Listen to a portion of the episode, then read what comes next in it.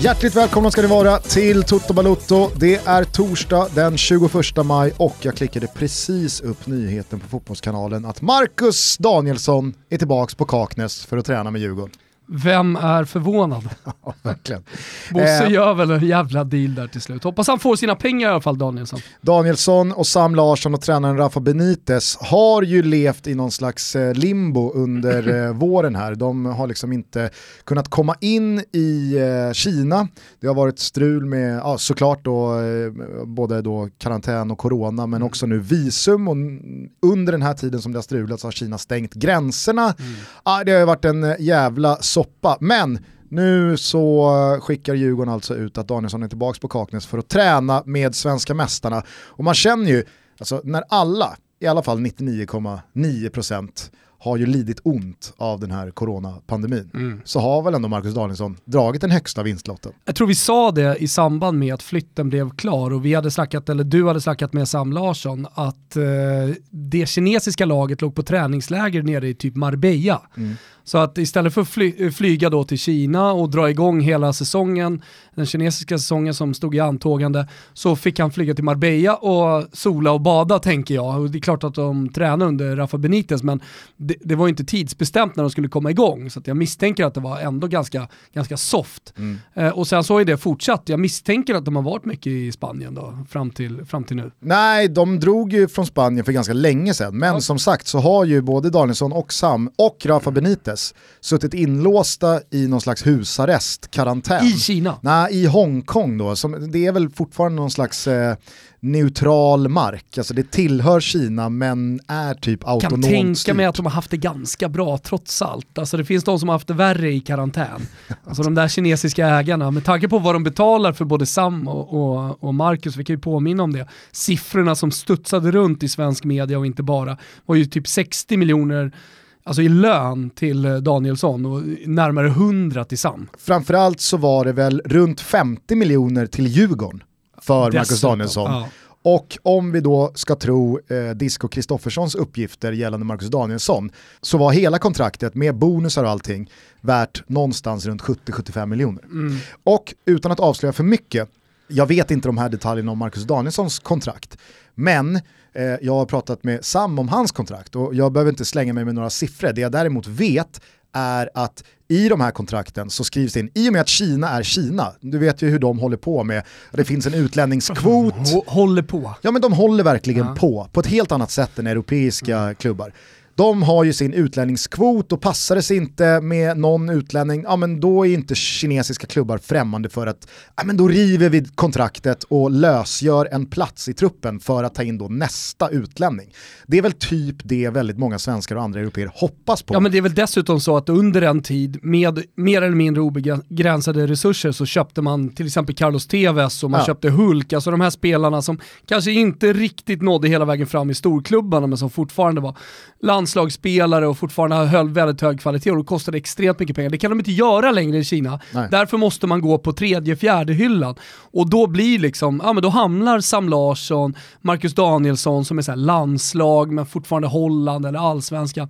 De hamnar högst upp på önskelistan. Ja. Sen så kanske inte de spelarna själva vill spela i Kina. De när väl inte en dröm om att de vill tjäna pengar. Men pengarna är för bra för att liksom möjligheten att tacka nej måste man ha respekt ska uteslutas. Självklart, det har jag full respekt för. Det jag menar är bara att med alla de, kanske inte alla, det är väl orättvist att säga, men de flesta svenskar som har löst ett kontrakt i Kina, så är det i alla fall min känsla att liksom drömscenariot i deras värld är att man kritar för 3 år, spelar 1 år och sen bryter man och så kommer man överens om att så här, ja, du får pröjs för år 2 och sen så skiter man i år 3. För ingen vill vara där i 3 år men det är för mycket pengar år 2. Mm. Och det är småpotatis för de kinesiska ägarna. Exakt, och det var det jag skulle komma till, att det är så lite pengar för dem men så mycket pengar för spelarna att jag tror att ägarna, de resonerar väl så att vi testar med den här spelaren, man signar 2 eller 3 år och så funkar det inte efter 1 år, ja men då bryter man och så är det inte mer med det.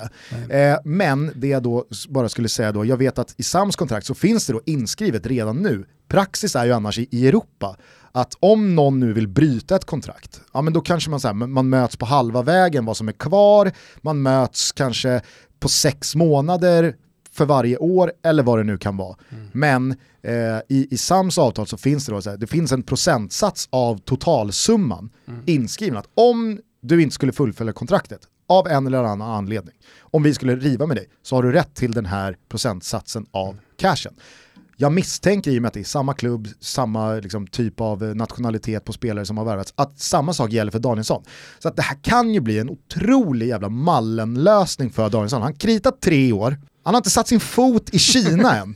Han är redan tillbaks på Kaknäs. Det börjar nu efter Tegnells svängningar här i veckan. Jamko Sabuni och gänget har börjat sätta populistisk press för att kanske nå 4%-spärren, kanske kamma fotbollsfolket medhårs, vad vet jag.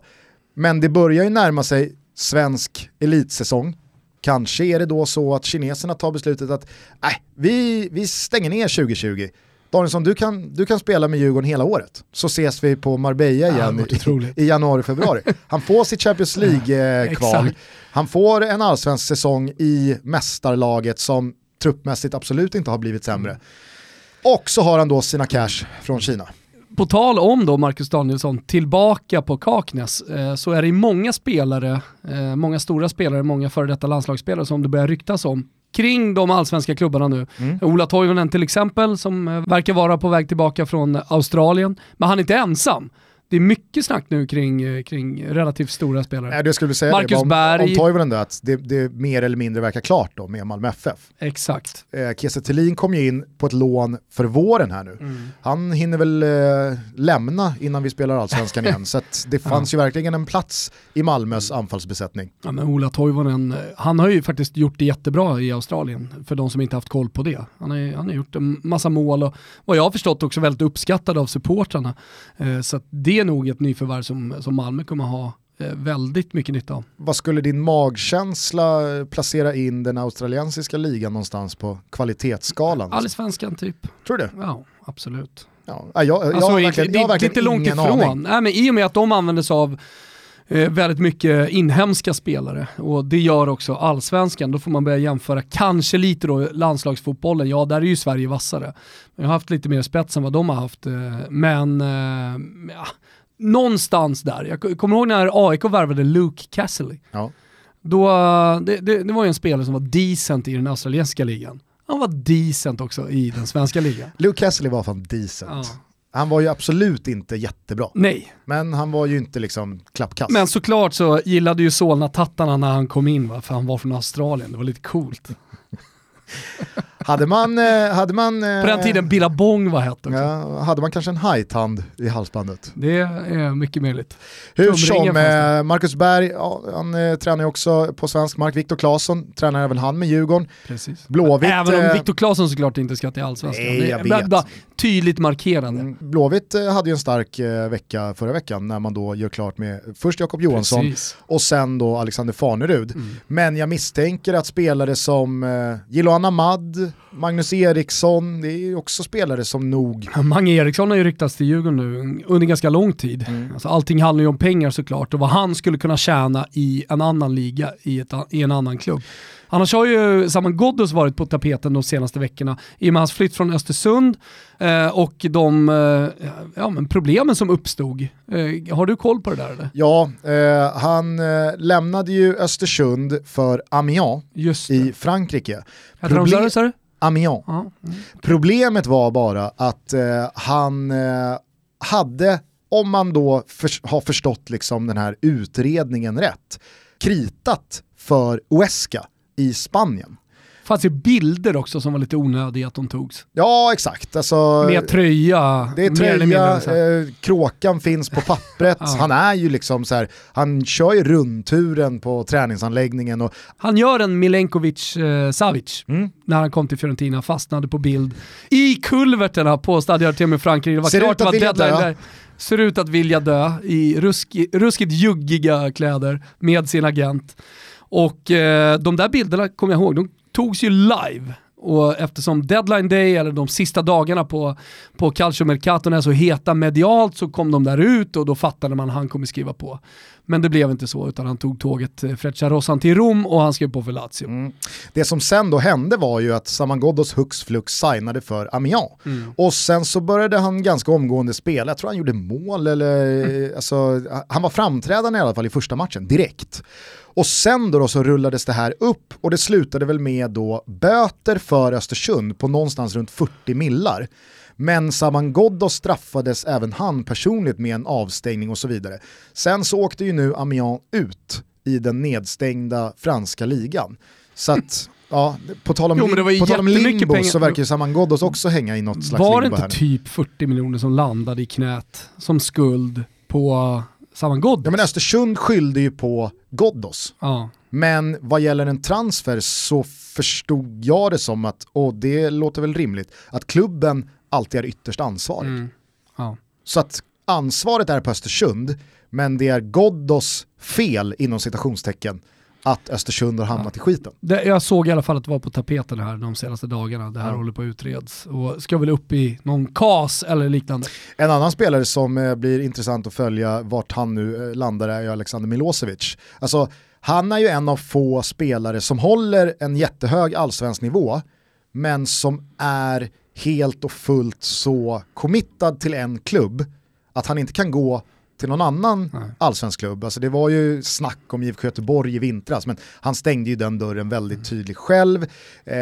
På tal då om Gille eller Magnus Eriksson och så vidare. De har ju visat att även fast jag lämnade Malmö så kan jag komma till Djurgården sen. Mm. Eller även om jag lämnade Malmö så kan jag gå till Bayern och så vidare.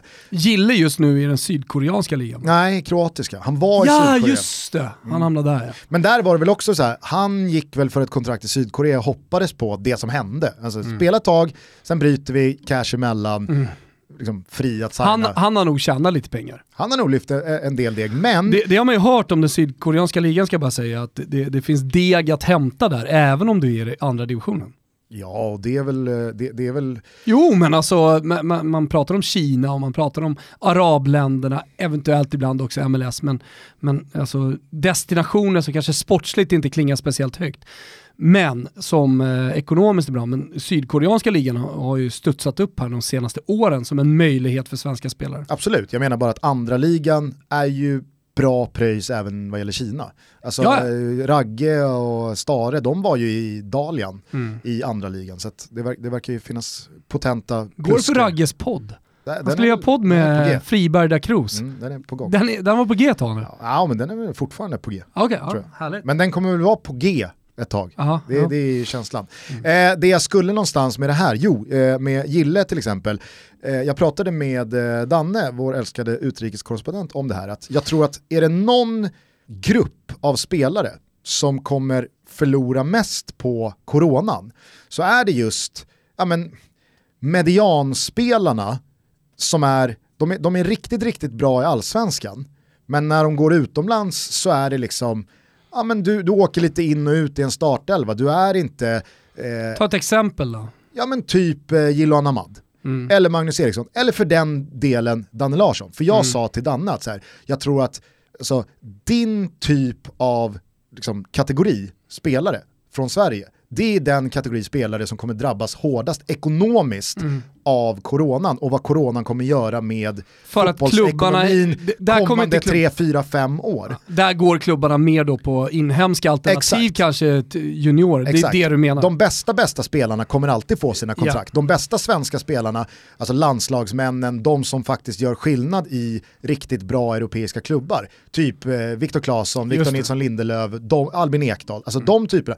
De kommer såklart alltid få sina kontrakt och de kommer tjäna degen. Men jag tror, hade jag varit 23 år och hetat Danne Larsson och varit den nivån, alltså en riktigt bra allsvensk forward som gör 8, 10, 12 mål i en klubb som slåss om SM-guldet, som sen vid 23-24 års ålder ska gå utomlands. Den typen tror jag kommer tjäna mycket, mycket mindre pengar på sin utlandssession än vad Danne har gjort. För att både kort och mellanlång sikt. Ja, alltså, jag är på din sida vad gäller att det är väl klart att fotbollen kommer återhämta sig vad det lider. Allting kommer återgå till det normala. Men de kommande 2, 3, 4, kanske 5 åren så tror jag verkligen att den typen av spelare kommer få en ny verklighet att ta ställning till utomlands. Mm. För de typen av spelare 14, 15, 16 och uppåt i truppen kommer bli egna produkter, alternativt inhemska spelare från sämre lag i egna ligorna, snarare än att man ska betala dyra sign-on-pengar för en svensk spelare. Menar du då att allsvenska spelare kommer få det tuffare att ta sig utomlands? Ja, det är den kategorin egentligen du pratar om. Absolut. Alltså, förutsatt att det inte är en Alexander Isak eller någon jävla toppgubbe som ska till en toppklubb, någon superjunis, så kommer det stanna fler spelare i allsvenskan då. Exakt, jag tror att så här, Sebastian Erikssons flytt här nu till Cagliari i vintras, en sån kommer man inte se på ett par år från allsvenskan. Nej, jag tror att vi är igång igen redan i sommar med den typen av handling. Jajamensan, vi är igång. Nej, jag vet inte. Alltså, så här, någonstans måste ju alla de pengar som klubbarna har förlorat, någonstans måste ju de tjänas in. Det kommer inte bli i ökade tv-intäkter eller ökade sponsoravtal. Det ses som helt uteslutet i och med att de branscherna också har lidit stora ekonomiska förluster av det här. Så då kommer det nog snarare bli spelarlöner, transferbudgetar, sign-on-pengar och så vidare och så vidare. Jag tror att det är väldigt lokal stor skillnad, alltså beroende på vilken liga, vilket land du är i. Vissa skiter fullständigt i det. Jag tror till exempel Kina skiter fullständigt i det. När de väl är igång, då matar de på, då smackar de på. Jo, kanske, men alltså, ta då Alexander Milosevic som ett superexempel. Mm. Han är inte purung. Han är 92, fyller 28 i år om han inte redan har fyllt 28. Alltså, det är ju en jättebra allsvensk mittback. Men kollar du hans track record utomlands, alltså med Turkietklubbarna, tyska utlåningsklubbar och sen så var han i Nottingham i Championship. Och den är ju märklig, för där inleder han jättebra och får också supportarnas kärlek. Känns som att han verkligen har hittat rätt där i Nottingham och sen bara kylan. Ja. Nej, men och sen så här, for a fact vet jag att Alexander Milosevic har sagt att 29 dagar av 30 i månaden så vill jag spela i AIK. Men den 30:e dagen i månaden, då är det payday utomlands. Och det är liksom, det är för mycket deg i skillnad för att man inte ska vilja vara ute några år och göra så mycket cash som möjligt. Men med ett sånt track record, med den åldern och liksom så här, det som nu har skett med corona, så tror jag verkligen att många dörrar som Milosevic hade kunnat gå in i för ett halvår sedan, de är idag stängda för att de klubbarna är så här, varför ska vi hålla på och ge en sån här spelarprofil 5 miljoner, 6 miljoner för ett år när vi kan få samma kvalitet eller hyfsat likvärdig kvalitet för 3, 4, 5 gånger så lite pengar inom landet. Jag vet inte, jag tror det. Sen så är det klart att det kommer att det kan bli viss skillnad och att marknaden kanske tar lite tid på sig att återhämta sig i fotbollsmarknaden, men jag tror att det ändå kommer gå ganska snabbt. Ja, det. Kanske. Vi är denna vecka sponsrade av våra vänner på Stay Hard och nu, Thomas, har det äntligen blivit dags för kunddagar igen. Du, vänta, får jag bara hälsa? Tjena! Det är Stay Hard. Det var ett tag sedan, jag vill bara säga hej. Vad betyder kunddagar? Kunddagar, de går under namnet More You. Och då fattar ni själva vad det handlar om. Det är mer för pengarna till alla er som handlar på stayhard.se. Shoppen är fylld med grymma deals. I sociala kanaler så kommer det vara kanontävlingar som ni inte vill missa. Och dessutom så är det upp till 25% rabatt på allt. 25% på allt. Det är riktigt bra. Det finns en del produkter som är märkta no discount, men det är ju i princip allt. Du vet ju att Stayhards utbud är ju enormt. Det finns över 250 varumärken i den där garderoben. Tänker också så här i coronatider att näthandel, det är ju att föredra från att gå runt och strosa och klämma och känna på grejer i butiker, fysiska butiker. Det här drar alltså igång på söndag 24 maj och det håller på till och med den 28 maj, alltså under 5 dagar är det More You, kunddagar. Och så kanske ni tänker att men det stannar väl vid 25% rabatt för oss som är tuttolyssnare. Det gör det väl ändå, Gusten? Nej, det gör inte det. För med koden TUTTOEXTRA i ett ord så toppar Stay Hard er beställning med fri frakt som grädde på moset. Så tack säger Stay Hard till dig som lyssnar på Toto Balotto och vi säger tack för att ni handlar på stayhard.se. Lägg er order innan 13:00 på vardagar så får ni er beställning redan dagen efter. Det är otroligt. Stort tack till Stay Hard.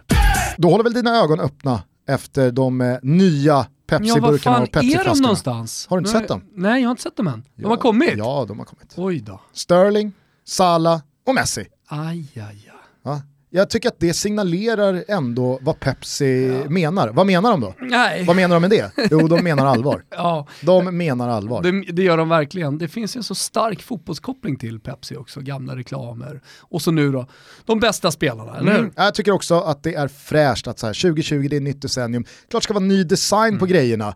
Va? Gör det ni också. Håll ögonen och öronen öppna. Skicka kanske in en bild när ni springer på er första nya burk. Ja, vi har ju liksom en ständigt ongoing hashtag TotoPepsi som rullar efter alla tävlingar vi har haft och sådär. Skicka in lite fina bilder.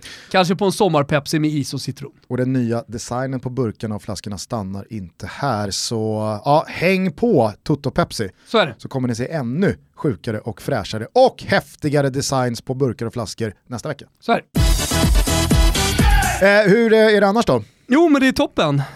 Kul att vara igång igen här. Kul men never forget, får jag bara säga det. Tack för alla fina ord, alla som har skrivit, och kul att ni gillar det. Det blir en rolig tid framöver. Vi har många härliga historier att berätta. Måndagar och onsdagar släpper vi nya avsnitt exklusivt hos Spotify. Ja, det gör vi. Och vi släpper alltså natten till måndag och natten till onsdag. Så är ni med på det.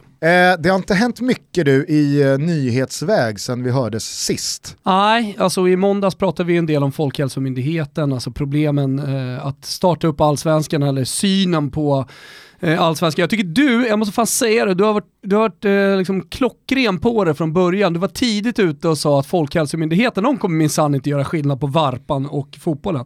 Och det har ju då visat sig vara fakta när Folkhälsomyndigheten då pratar om sommarcamping, minigolf och så vidare och buntar ihop professionell fotboll med andra sommaraktiviteter. Vet du vad det här får mig att tänka på? Nej. Scenen i Tomten är far till alla barnen. När Peter Haber lämnar huset och så kommer han ju på att vad fan, det är 24 december och snorkallt. Jag kan inte gå här utomhus i minusgrader. Han är lack och han ska åka till kontoret. Och så har han ju druckit, ingen bil, så han ska ta bussen. Och så stannar bussen och så ska han åka med in till stan eller vad fan han säger. Och så säger då busschauffören 21 kronor. Okej. Okay. 5. Det verkar vara allt som jag fick med mig. Kan du tänka dig? Du, detta är Sverige. Hur skulle det se ut om alla skulle åka gratis? Ja. Det är bara att kliva av. Men det är ju för helvete julafton! Alltså det här är Sverige. Ja. Här köar vi, här pröjsar vi. Hur skulle det här jävla samhället fungera om vi ska hålla på och liksom se mellan fingrarna ibland? Exakt. Och det är det här så här, gör vi det med dig? Ja. Ska vi göra det med alla då? Vart slutar det då? Exakt.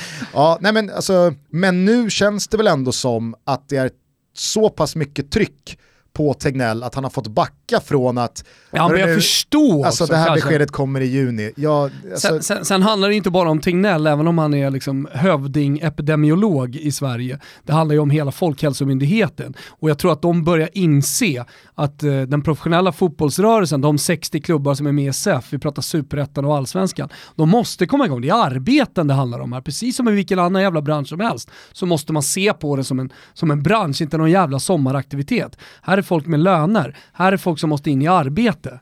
Och det har dessutom då skapats det här protokollet. Jag vet, nu har det som Isak Dahlin skulle sagt, talats om det här i leda. Men det har det verkligen. Så alla har ju koll på vad som gäller. Men positivt besked snarast. Vad är det nästa vecka? Det måste man ju ändå förvänta sig. Men vilka bollar han visar upp nu, Tegnell, om han nästa vecka inte ger positivt besked. Ja. Utan säger bara nej, vi hörs igen om 2 veckor. Alltså då är det så här, då har han ju gått varvet runt på sig själv. Från liksom älskad av alla till starkt ifrågasatt av alla. Frustrationen bara liksom pyser ur den stora massans öron till att man då måste knäböja för hans oerhörda pannben. Ja, vi får väl se. Hoppas på ett positivt besked nästa vecka. Du, kort bara om det internationella tänkte jag säga. Alltså, Italien är på väg att dra igång den 13-14, besked tror jag 28 maj. Men av alla uppgifter att döma, för där läcker det som ett jävla såll varenda myndighet. Det vet du ju sedan gammalt också. Så kommer det komma igång då. Gränserna öppnas väl redan 2-3 juni? Ja, Wilbur kikar ju lite på bildningen ner. Ja. Och sen så säger Jennifer till mig, via grupp för de som inte har koll. Hon säger till mig att men då är det bara åka ner med mask på beachen och du ska hålla social distansering och det kanske inte är värt pengarna. Så pratade med min kompis Mauro Garau nere på Sardinien. Där verkar det vara helt lugnt att gå ut på surfingbrädan, vara på beacherna och sådär. Så det är klart, bara kika på bilturen. Då blir det ju Toto på distans. Det är alltid kul. Mm. Mina favoritavsnitt är alltid när vi är på olika orter. Ja, det brukar bli kul så länge ljudet håller. Det gör det, nya mickar. Då kanske du behöver en liten semesterkassa då? Ja. Kanske att du då hakar på Travtoto till helgen. Herregud, alltså Travtoto är det bästa som finns just nu. Det är coronapandemins stora sedelpress. Ja, det är det verkligen. Vi har varit igång 3 veckor nu. Mm. Och 2 veckor i rad så har vi satt antingen plats eller vinnare. För det är så att vi tar ut en vinnarhäst och en platshäst. Och så skickar vi det till Betsson. Alltså det går helt enkelt till så här att jag skickar det till Linus på Betsson. Och så drar han det till oddsättarna via WhatsApp. Det är inte konstigare än så. Men det stora i det här, det är att de boostar upp oddsen rejält. Och det har de verkligen gjort. Mm. Och de här hittar ni såklart på Betsson.com eller då via våra eller Betssons sociala mediekanaler. Så att där missar ni ingenting. På lördag då är det dags för Björn Goop igen att styra Ribaud till en pallplats. Mm-hmm. Man får ju såklart gärna vinna loppet, men första, andra eller tredje platsen räcker. Och sen så har vi ett vinnarspel också med Örjan Kihlström i sulken bakom Ferri de Fael. Härligt! Mm. Örjan gillar jag alltid, Olen har snackat sig så varm om honom. Jag har en speciell relation till Örjan Kihlström tillsammans då med Leksands forward Patrik Zackrisson. Mm. Vi gillar Örjan ibland, men varje gång han gör oss besvikna då lovar vi varandra att vi aldrig mer ska lita på Sörjan. Ja. Men innan han har köpt bort sig... Jag tror att Avelan är med på den också. Ja, absolut. Han har en komplicerad relation till Örjan också. Mm. Men innan man...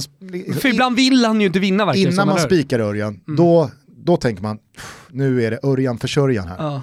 Men varje gång han kör bort sig då blir det Sörjan. Ja.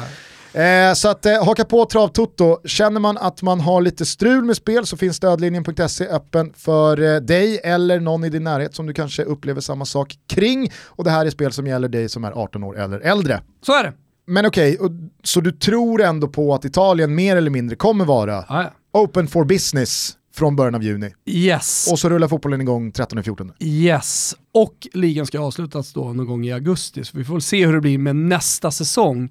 Men det är ju redan pratats om att det inte blir någon landslagsuppehåll. Och där kan man, i höst alltså, och där kan man tjäna in lite tid för att köra på med nästa säsongsliga. Men av allt att döma så blir det ju en helt sjuk fotbollssommar framför burken. Men så då är fortsatt planen i Serie A att spela alla omgångar. Det blir inte det här att man bryter ut tabellen i små gruppspel. Nej. Allt ska spelas precis som vanligt. Eller precis som vanligt blir det inte. Det blir ju med ett jävla tempo under sommaren och dessutom varmt. Och i många städer kommer det knappt gå att spela. Och men det är utan publik och sådär. Men... känslan är i alla fall att det kommer bli en del polemik kring det, men det kommer dra igång. Och sen så har ju de olika regler i de olika länderna, vad som händer om någon testas positiv. Men Italien har ju klubbat igenom att om någon blir positiv så så sätts den spelaren i karantän, men inte hela laget, för det har det ju varit snack om, och då blir det ju svårt att genomföra slutet på säsongen. Ja, och det är väl den linjen England går på nu också. Alltså Premier League har ju testat väldigt, väldigt många, jag tror att det var så här 800 pers eller någonting från alla inblandade, 6 personer testade positivt. Lagen är igång och tränar nu kollektivt. Vet du vad jag är ruskigt trött på? Vet du vad jag är ruskigt trött på? Det här har du gjort dig skyldig till också. Aha. Skicka in bild på någon spelare som vanligtvis brukar ha lite kortare hår eller rent av snaggad skalle som har fått lite längre hår här nu på 2 månader. Titta på Ashley Young. Ja. Han har fått lite hår. Jag skickade in en bild på Ashley Young. Senast var Bobby Firmino här i karantänsfrillan. Kanske är det nya trenden då? Karantänsfrillan. Där man inte bryr sig så mycket. Det bara växa fritt. Jag vet, men det vill säga... Ja, Bobby Firmino har lite mer hår på huvudet. Vad är grejen? Men vad är det roliga här? Har inte frisyrer och hår en jävligt stor plats i fotbollshistorien? Jo, absolut. Men då är det något spektakulärt. Jo, men det är ju spektakulärt att se Ashley Young... Så är rätt. Men lite hår. Eller så är cool. Eller? Vem är det? Vem pratar vi om? Ashley Young. Det är ju speciellt att se han i hår. Jag har ju inte sett han så förut. Det som är speciellt är att Ashley Young numera sållar sig till skaran av de här helt obefogade hyvlingarna. Ja, vi pratar om Nilsson Lindelöf. Victor Nilsson Lindelöf. Ja, dunderhår. Alltså, du ser ju på Ashley Young, han kan ju göra vad han vill med sitt hår. Ändå har han hyvlat. Så varför har du alltid hyvlat det? Nej, mycket, mycket märkligt. Ja. Hur som helst, Premier League siktar väl på att rulla igång samma helg och precis som Italien då så är inte linjen att om nu någon är positivt testad så ska man stänga ner allting, utan då isolerar man den spelaren eller ledaren eller vem det nu är, och så är ambitionen att man fullföljer det här. Spanien är det lite tystare kring, måste man ju säga. Jo, men det är ju för att man inte är så intresserad av spansk fotboll generellt sett. Jag pratar inte om dig och mig. Jag tycker att de ändå kör lite så här wait and see. Mycket mer än att dundra ut riktlinjer och datum och ambitioner. Det känns väldigt, väldigt avvaktande jämfört med Italien och England. Och du vet vad 60-talisterna säger? Ja, men det är ju lite manjana där nere. Faktiskt. Ja, vi håller tummarna för att det snart rullar igång på fler än bara tyskt håll. Vi kommer ha en jävla sommar att se fram emot framför burken. Så jag tror att K26an, det kommer vara öppen dörr här. Vi är denna vecka sponsrade av Snix, detta nya mycket, mycket enkla sätt att konsumera historier. Vi har ju alla ibland 5 eller 10 minuter över om dagen. Och vad passar då bättre, Thomas, än att få en god historia komprimerad för just det lilla fönstret? Ja, men jag tänker också att man sitter med sina mobiler och slentriankollar på sociala medier. Gör något vettigt av det. Snixa lite. Det kan vara allt från en hel bok som är nedkortad, det kan vara en längre intervju med någon. Allting finns komprimerat ner till att anpassas för just dig och dina 5-10 minuter du har över under dagen. Snix är alltså en app med korta stories man läser och lyssnar på i mobilen. Olika format och olika typer av innehåll. Underhållning var som helst, när som helst. Och man laddar ner den oavsett om man har en Android-telefon eller om man har en iPhone. Finns det till exempel en kategori, ett ämne som man gillar, så är det väldigt snyggt uppställt i appen och det är lätt att hitta. Så gillar man true crime, relationsgrejer eller mysterier, så finns det massor av liksom liknande saker som man redan gillar då, som man kan upptäcka och älska på Snix. Ladda ner appen nu, man får första månaden gratis, sen kostar det 49 kronor i månaden om man gillar det man hittar, och det tror vi att ni gör. Vi säger stort tack till Snix för att ni är med och möjliggör Toto Balotto. Vi håller såklart alla våra tummar och tår för att det snart rullar livefotboll i C Mores kanaler. Svenska cupen, La Liga, Serie A och så vidare. Men fram till dess så finns det ju en helt otroligt fullmatad katalog av härliga grejer som man kan återuppleva. I förra avsnittet så hörde ni Olof Lund tipsa om sina topp 5. Nu kommer Lasse Granqvists topp 5. Sverige-Italien, hela matchen från EM 2004. Vilken match var det då, tänker du? Det var den när Zlatan klackade in bollen. Du kan ditt EM 2004. Det var då jag ville ha med Roberto Baggio till det italienska landslaget. Det var den enda frågan som jag drev. Det enda jag brydde mig om inför det mästerskapet var just Baggio till Giazzurri. Dessutom så tycker Nestor Granqvist precis som vi att man ska se dokumentären om Hillsborough-katastrofen. Justice for the 96. Så är det. Hela serien Wikegård versus finns också för alla er som gillar hockeytotto. Jag älskar Niklas Wikegård möter olika hockeyprofiler. Och på tal om hockey då, Game 7, match 7, HV71 Brynäs i 2017 års SHL-slutspel. Det var lurig, alltså så här, från att vi pratar Sverige-Italien i fotbolls-EM till den här, men det är någonting alldeles speciellt. Det känner hockey-toto till och något annat. Sen så finns också programserien En sporthistoria, och då tycker Lasse att Coach för en dag är programmet för dig, då man får följa Leksands 21-årige vaktmästare Emil Eriksson när han får leva sin dröm och ställa sig i båset och vara coach under en match. Kanske med en trygg Hansa-polo. Förhoppningsvis. Det har man väl. Ja, hörni, ni har ju själva in på C More, skaffa ett abonnemang. Livefotbollen kommer, men det finns mycket godis fram till dess att avnjuta. Dessutom finns nu hela Francesco Tottis avtackning efter sista matchen separat. Otroliga bilder om ni inte redan har sett dem. Vi säger stort tack till C More för att ni är med och möjliggör Toto Balotto. Jag måste säga det, kring When We Were Kings. Ska du dit igen? Ja, jag ska faktiskt dit igen. Jävla bra podd Erik Niva och Håkan gör. Det är Niva som gör podden. Det är klart att det är väldigt mycket Niva. Men Håkan ska... Heter han Håkan? Är du säker på att han heter Håkan? Kan heta Mattias? Säker på att han heter Håkan. Okay. Vågar mig dock inte på ett efternamn. Nej. Men hur som helst, det är många som då har antytt här senaste veckan att vi då ska ha plankat When We Were Kings i och med vår Never Forget. Jag tycker så här, lyssna på ett avsnitt Never Forget så har jag nog svårt att köpa att någon tycker att det är en plankning av When We Were Kings. Nej, men jag kollade de 5 senaste avsnitten så var alla cirka 2 timmar och 36 minuter. Medan vi gör då 20 minuters avsnitt och det är en annan typ av berättarform. Jag tror inte att Niva har patent på historieberättandet i alla fall. Känslan är inte det. Nej. Plus att vi har haft det här länge. Det är ändå viktigt att säga det för folk som, säger att vi har plankat det. Hur som helst, cred where cred is due. Jävla bra podcast överlag, men det senaste avsnittet om Real Madrids Galactico-säsong, eller det liksom Galactico-piken då, när David Beckham värvas in 2003 inför säsongen 03-04, släpptes här för några dagar sedan. Jag lyssnade på första delen igår och jag måste säga att jag... 22 delar? Ja, nästa del kommer nästa vecka. Hade du koll på hur Florentino Perez tog makten i Real Madrid? Absolut. Okej, kan du kort recappa då för lyssnarna? Eller far du med osanning här nu igen för att du inte vill blotta din okunskap? Nej men framförallt så handlade det, jag kanske inte kan det helt i detalj, men det var ju smutsigt gjort i alla fall. Alltså han klev väl bara in och tog över makten, mer eller mindre. Nej, alltså det är ju, Real Madrid är ju medlemsstyrt, det är ju röstning, det är liksom så här. Jo, men det är som alltid i Real Madrid.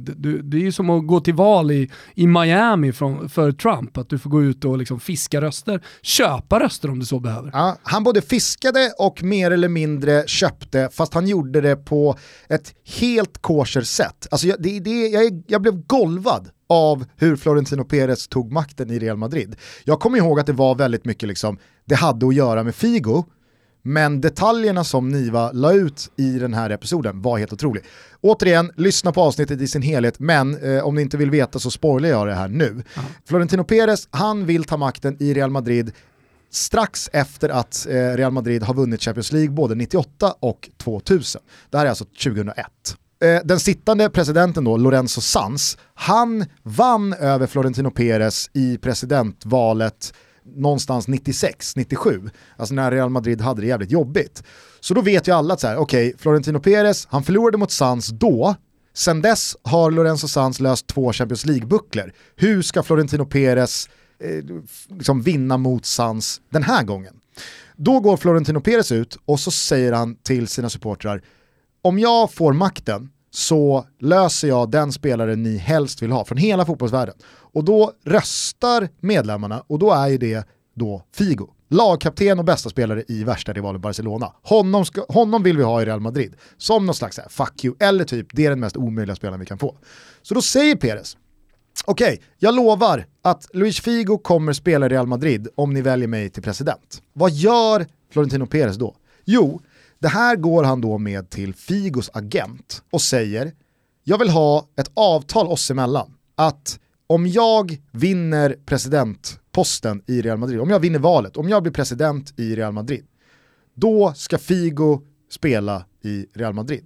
Och det här får ni 25 miljoner för att signa, och oavsett om det blir av, om jag inte vinner, ni har 25 miljoner klar. Exakt, ni får 25 miljoner av mig, personligen, för den här dealen.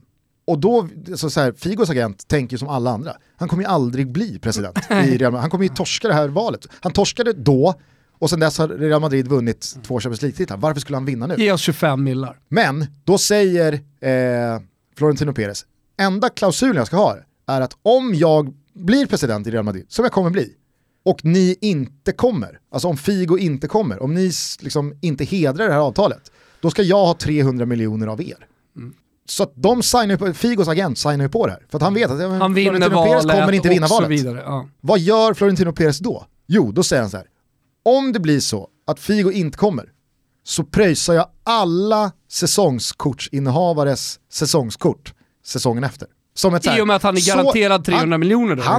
Exakt, han har ju inte berättat detaljerna för supporterna, utan han säger bara så här: ni har mitt ord på att Figo kommer spela i Real Madrid. Och om ni inte tror på mig, om det inte blir så... Varför vill de ha Figo även om han är en bra spelare? För att jävlas med Barcelona eller för att de verkligen vill ha honom? Alltså Figo vinner väl Ballon d'Or 2000? Jo, jag vet, men ändå. Det är, ja, men, är typ som att säga Messi. Ja. Men skulle Real Madrid-supporterna vilja ha Messi idag? Jag tror inte så här. För stark Barcelona kanske, men skulle du... figur liksom. Men okej då, Figo kanske inte var där. Skulle du fråga 100 Real Madrid-supportrar idag? Ni får signa vilken spelare ni vill i hela världen. Vem signar ni då?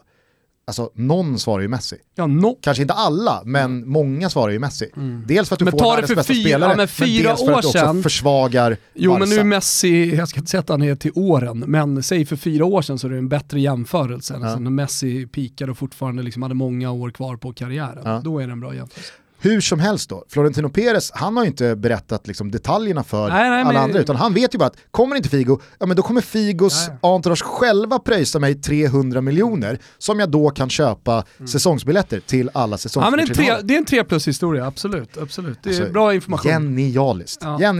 Ja, alla vet säkert hur det blev, Figo kom ju till Real Madrid och så vidare. Resten är historia. Jag tyckte bara att det var en helt jävla makalös liten detalj i detta.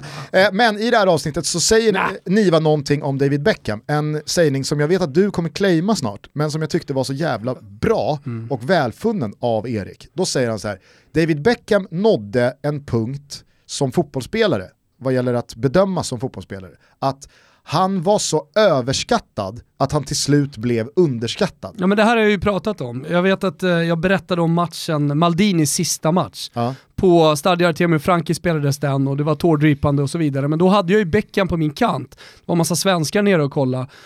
Och han sprang där på högerkanten i 45 minuter och jag kommer ihåg jag slogs av vilket jävla arbete han la ner och vilken arbetshäst han verkligen var. Alltså man tänker ju annars på stjärnspelare som Beckham var som lirare.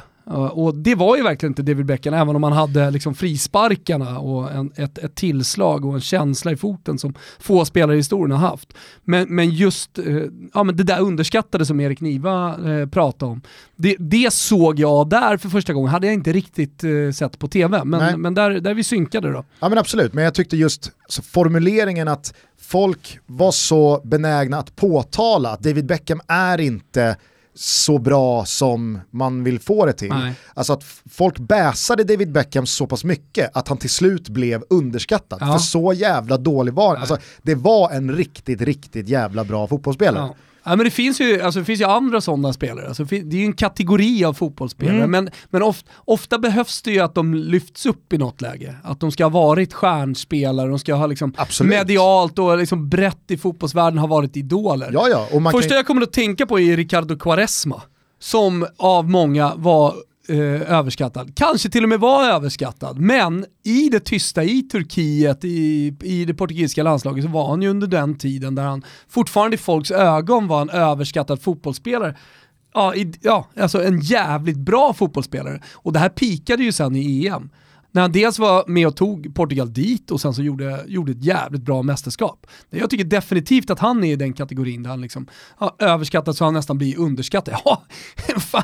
Springer den där jävla lallan runt där på kanten och skjuter ut sidor fortfarande. Pang! Upp i krysset. Mm. Ja, nu lät ju här väldigt sömlöst och det var ju snyggt av dig. Men jag tänkte då bara liksom kontextualisera då att det här fick mig att tänka så här: fan, det vore ju ändå kul att lista lite sådana spelare tillsammans med Thomas i nästa avsnitt Toto. Så att du har nu plockat fram 5 spelare som likt David Beckham, enligt dig, har överskattats för mycket av folk så att de har blivit underskattade. Ja. Och jag tycker att du börjar starkt här med ditt första exempel, Ricardo Quaresma. För jag håller verkligen med dig.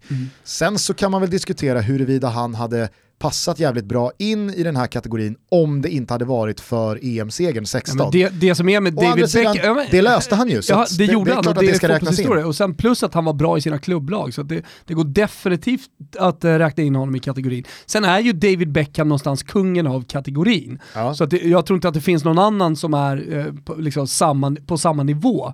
Men jag tycker definitivt att Jordan Henderson kan räknas in där. Alltså en spelare som överskattad och han är för dålig, han ska inte platsa sig i det här fantastiska Liverpool som vi bygger. Och det har alltid under Klopps tid och innan också varit snack om att fan, någon gång måste Liverpool sätta en mittfältare. Ja, men är det någon position som man kan förstärka i Liverpool? Nej, men jo, centralt mittfält. Jo, där borde man kunna hitta någon annan. Så han har blivit överskattad, men jag tycker liksom på slutet så här, hans prestationer de senaste året har ju blivit att han faktiskt har varit underskattad. Det är jävligt kul för att alltså, till skillnad då från dig så tänkte jag att jag ska då vända på konceptet och bidra då med 5 spelare som är så underskattade. Alltså folk vill verkligen påtala hur underskattade han de här spelarna är också. Att de blir överskattade. Då tänkte jag faktiskt så här, okej, vad har vi i Liverpool då? Ingen i anfallstrion är ju på något sätt överskattad. Alla är ju fantastiska. Ingen är heller underskattad, utan alla tror jag är överens om att Mané, Firmino, Salah, det är världsklass. Backlinjen, målvakt, samma sak där. Okej, Matip eller Lovren eller vem det nu är som spelar bredvid Van Dijk ska såklart inte räknas in i den kategorin. Men ingen pratar heller om Matip eller Lovren som vare sig liksom felaktigt underskattad eller felaktigt överskattad. Lovren får skiten han ska ha. Matip får inte massa hyllningar, för han ska inte ha massa hyllningar heller. Men då var det så här, okej, mittfältet, vad finns det där? Fabinho. Samtidigt Fabinho. Alla konstaterade ju i höstas att Fabinho är bäst i världen på sin position. Och så tänkte jag så här, Wijnaldum, nej, det är ingen som underskattar Wijnaldum. Nej, men det är ingen som överskattar Wijnaldum heller. Han är liksom så här, alla har fan korrekt bild av Wijnaldum. Han är den man har mest korrekt bild av alla fotbollsspelare skulle jag vilja. Men så kom jag fram till just då Jordan Henderson och så tänkte jag så här, är kanske Jordan Henderson i folkmun liksom oftast benämnd som underskattad, så att han på något sätt jag tror att så det är underskattad att han blir överskattad. Så har det där skiftat. Exakt. Han är liksom så här, han var underskattad. Han var så pass underskattad att han blev överskattad, för så jävla bra var han inte. Nej. Jag höll med om att säga, okej, Jordan Henderson, han kanske är underskattad, men sen så blev folk så jävla benägna att prata om Jordan Henderson som underskattad. Ja. Att det är så här, jo fast det är inte Patrick Vieira vi pratar om här. Men sen så har han Sergio Busquets, som du är inne på, han har ju steppat upp ordentligt senaste 2 åren. Men nu kanske han till och med så här, det är möjligt. Folk han hoppar mellan listan. En jävla listhoppare, Jordan Henderson. Okej, men jag har en spelare som jag tycker är jättebra. Okej, men ska jag kanske få komma med min första då? Jag trodde det där var din första. Nej, jag sa bara att jag Jordan Henderson dök upp. Men så konstaterade jag att nej, han är inte så jävla underskattad att han har blivit överskattad.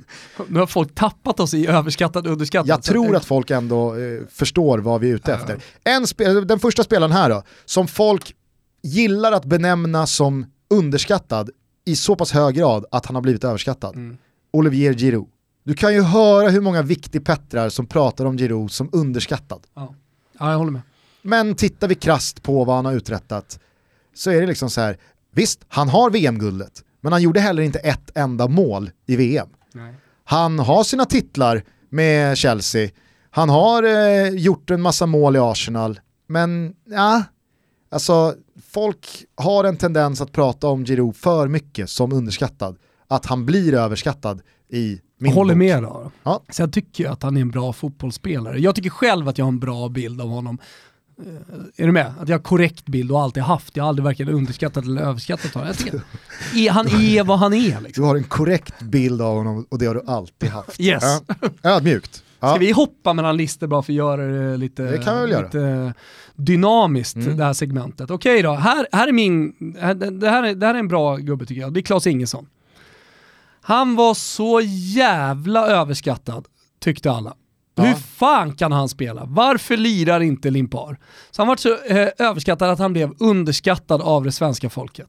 Sen är det möjligt att han blev en listhoppare var det led, men nu pratar jag om det så hypade VM 94. Det här var ju lite före min tid, alltså vad gäller att hänga med i det som sas under säsongerna. Men alltså mitten på 90-talet, slutet på 90-talet, hur benämndes han i italiensk press?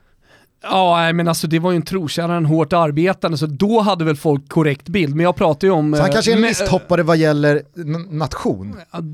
Ja, alltså i Italien så... Det är ett jättebra namn man bollar upp här i Sverige. Alltså grejen är så här, på den tiden, ännu mer än idag, så köpte man ju karaktärsspelare till Italien. Alltså du värvar inte en. Jag har ibland fått frågan från unga talanger, så här, ibland till och med från någon agent, typ så här, du har en spelare som skulle passa perfekt in i Italien. Teknisk, lågsittande mittfältare, pillotypen.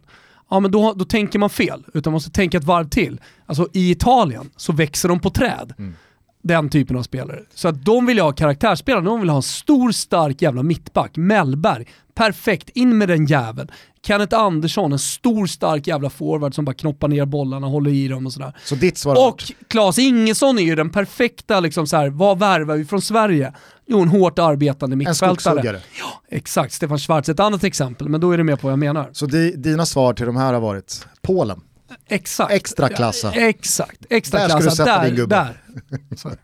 Ja, nej, men det jag ville åt då var bara att i Italien kanske inte Claes Ingesson benämndes som överskattad. Nej. Således så är han ju en listhoppare här beroende på vem du frågar i vilket land. Men VM 94, då definitivt var han en överskattad spelare. Hur i helvete kan han spela? Ja. Och så han under mästerskapet blev en underskattad spelare. Mm.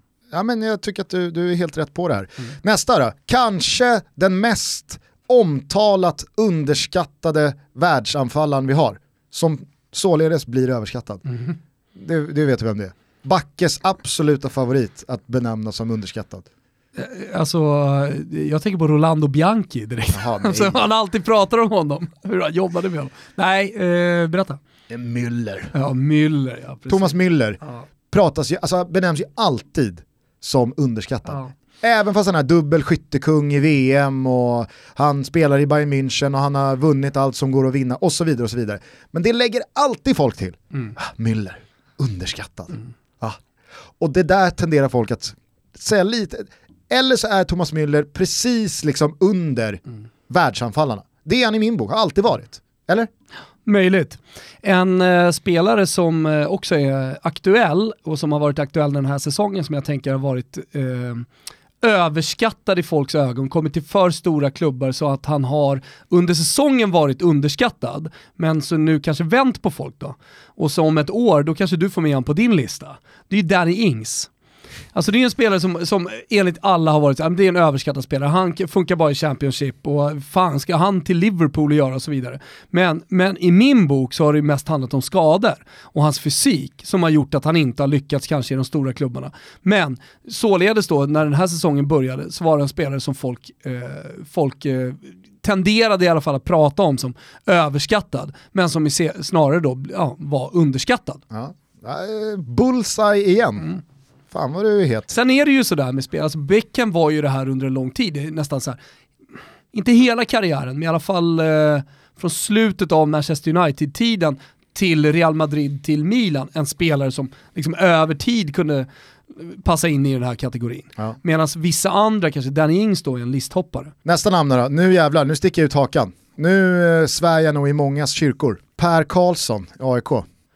Partan. Alltså det här bär mig emot att säga jag tycker Per Karlsson är fantastisk. Du har en korrekt bild av Per Karlsson, eller? Nej, alltså jag vet inte. Däremot så... Jag har en korrekt bild av Per Karlsson. Så liksom så här, jag kan sträcka upp handen och säga att så här, jag har sett vart åt det har barkat.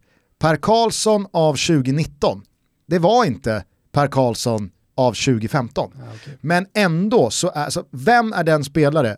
AIK framförallt, men också många andra allsvenska tyckare, experter, studiomän och så vidare, alltid säger jävligt underskattad. Det här är en felfri mittback som, vad sägs alltid om Per Karlsson? Han är en försvarare först och främst. Ja, det är inte så jävla bra fötter. Det är inte liksom mål och assist och att han ska ha en uppspelsfot och så vidare och så vidare. Och med det här sagt, jag vill inte ta liksom någonting ifrån Per Karlsson. Jag menar bara att där nämns det alltid att han är underskattad. Mm.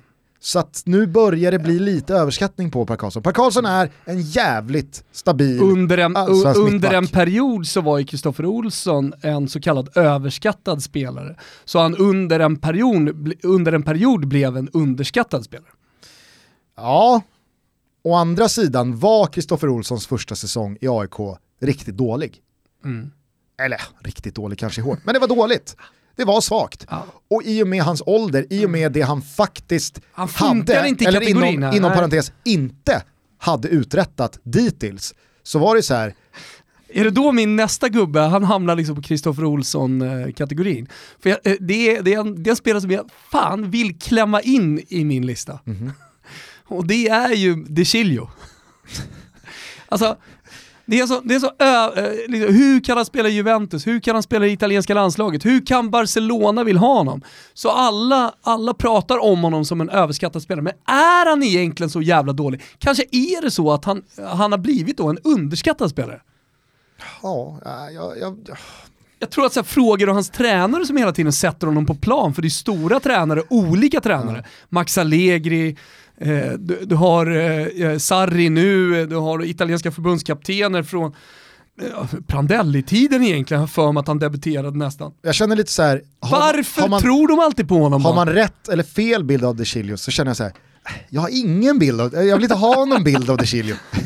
Jag vill inte stoppa ner fingrarna i den syltburken. Nej, det är möjligt. Men kanske, jag hör ju vad du säger. Mm. Det är väl som så här, ja, men det finns väl många sådana exempel, typ Danilo. Men jag tycker, vad har Danilo på CV:t? Jo, han har ett par säsonger i Real Madrid, han har ett par säsonger i Manchester City och nu är han i Juventus. Hur hamnar man i sådana klubbar om man inte faktiskt är en ganska bra spelare? Alltså, jag vet inte. Ta Darmian som ett annat exempel också. Alltså det är så här, ja, kanske är han överskattad. Mm. Kanske är han så pass överskattad att det leder till att man faktiskt underskattar Darmian. Mm. Jag vet inte. Men ja, jag har ett namn till här. Okej, kom då. Och det är ju, för att då knyta ihop säcken där vi började avsnittet, det är Ola Toivonen. Alltså hans sista år i landslaget under Janne. Helvete vad man pratade, och jag också, om Ola Toivonen som en underskattad fotbollsspelare. Mm. Och det blev ju till slut så pass... Men han levererade ju. Jo, fast han satt också läktad i Toulouse. Alltså vad har han gjort klubblagsmässigt senaste 7-8 åren? Du menar att han det var väl av en anledning? Ja, men så att vi pratar alltså om en överskattad spelare som kommer till Malmö nu. Kanske. Jo, men, alltså så här, jag tror att Ola Toivonen var en så pass stor del av det landslag som efter ett par besvikelser, alltså EM 16, vi missade VM 14 och så vidare, vi var ute efter 2 matcher redan i EM 12, och sen så kommer liksom tronskiftet, Zlatan abdikerar, Hamrén out, Janne kommer in, alla blir trevliga igen på presskonferenserna, och så gör man ett mirakelkval där man håller Holland bakom sig och slår ut Italien och sen går till kvartsfinal på VM. Alltså jag tror att man rycktes med så jävla mycket i den kollektiva lagframgången att de spelarna läx Granen. Mm. Alltså Granen borde ju vara med på din lista. Så pass överskattad att han blir underskattad. Ja. För att man liksom så här, man framhöll Granen som så jävla bra. Mm. Att nej, så bra är han ju inte. Nej. Men han är ju heller inte liksom... Nej. Han blev ju underskattad i landslaget. Han är ju mer på väg in i min lista än någonting annat. Men då, alltså så här, bara för att då slutföra min nyansering av Ola Toivonen, att han var ju sån liksom frontfigur i den landslagsframgången som varade över 2 år. Det som började med kvalet och som slutade med VM-kvartsfinalen. Att jag tror att man liksom så här, under den 2-årsperioden, Janne har suttit här, Ponne och andra liksom landslagskompisar vi har som pratar om att Toivonen är så jävla underskattad. Nej, han öste inte in massa mål. Men han gjorde andra bättre och han liksom pressade alltid rätt. Och Janne satt ju här senast hos oss och var lyrisk över hur jävla bra fotbollsspelare Ola Toivonen är. Jo, men han var också så här kvistad i Toulouse. Han hamnade i Australien. Alltså... Vi pratade ju om Ola Toivonen i 2 års tid som att det var liksom, det är Thierry Henry. Ja, Guds gåva till fotboll. Guds gåva. Vem saknar Zlatan? Vi har Ola Toivonen. Ja. Alltså det var ju så man kände kring Ola Toivonen. Ja. Att tills, någon måtta fick det väl ändå vara på liksom hur underskattad Ola Toivonen egentligen var. Ja, jag vet inte. Ja. Har ni fler exempel på namn som antingen ska in på min lista eller Thomas lista, så hör av er till oss på sociala medier. Ja, verkligen. In med namn. Jag tyckte det här var roligt. Jag tänker tillbaka, Gusten, på en spelare som liksom, ja, men, enligt många var mästerlig, men som överskattades. Alltså, han var mästerlig. Ja, men enligt många. Ändå överskattades han. Nej, men jag tyckte inte att han var kanske mästerlig. Enligt många så var han mästerlig. Ja. Men han var ju inte det. Okej. Okay. Det var ju Torbjörn Nilsson. Jag ska inte uttala mig där. Det, jag har... jag vet inte om han passar in på någon lista, men var han verkligen så bra? Torbjörn Nilsson. Nu är det ju att svära i jävla fäskekyrkan. Alltså. Helvete. Så det man känner, det är ju att så här... Det var väl ändå lite mjukglasspandem där, va? Jo, men det är väl alla överens om. Liksom så här. Det var det väl. Men var han verkligen... Alltså, ex-pannben. Var han verkligen så bra, Torbjörn Nilsson? Jag ställer mig ändå frågan. Du ställer upp dig för arkebusering i 013-området här. Jag ställer upp mig för arkebusering i Solna i och med att Pertan fick dyka upp på min lista. Men vad fan, man måste väl vara lite edgy ibland. Vi sticker ut hakan, vi kan inte bara stryka med hårs. Så jävla bra. Dit ska jag inte gå, för det tycker jag verkligen själv. Ja. Det är länge sedan Torbjörn Nilsson spelade. Nu satt ju Janne, nu satt ju Rami Shaban här och sa att Marcus Rosenberg var den absolut bästa avslutaren som han hade stött på. Men kanske, nej, det var, alltså, han var ju aldrig underskattad heller, Marcus Rosenberg. Nej. Skit i Rosenberg. Tutti spat. Verkligen. Hörrni, ha en fortsatt trevlig Kalle Flygare och långhelg om ni nu har det. Annars så är vi de första att salutera er som jobbar imorgon fredag. Jajamensan. A working class hero is something to be. Så är det. Vi är tillbaka med Never Forget och Toto på måndag. Så då har ni mycket att lyssna på. Glöm inte bort heller Fisketoto i koden på jiggar.nu. Då får ni 10% på alla sportfiskeprylar hos min kusse. Och så har man chansen alltså att vinna en hel dag på sjön. Alla som handlar ens ett jävla drag, en liten jigg hos Björne på jigga.nu. De får alltså chans att vinna en hel dag med mig och Björne Boström på sjön och fiska jävla dundergäddor. Det kan jag lova er. Det är garanti på monstergäddor. Ta hand om varandra, tvätta händerna, trevlig helg. Vi hörs igen snart. Ciao tutti. Ciao tutti. As soon as you're born, they make you feel small by giving you no time instead of it all, till the pain is so big you feel nothing at all. A working class hero is something to be. Working class hero is something to be. They hurt you at home and they hit you at school. They hate you if you're clever and they despise a fool, till you're so fucking crazy you can't follow their rules. A working class hero is something to be.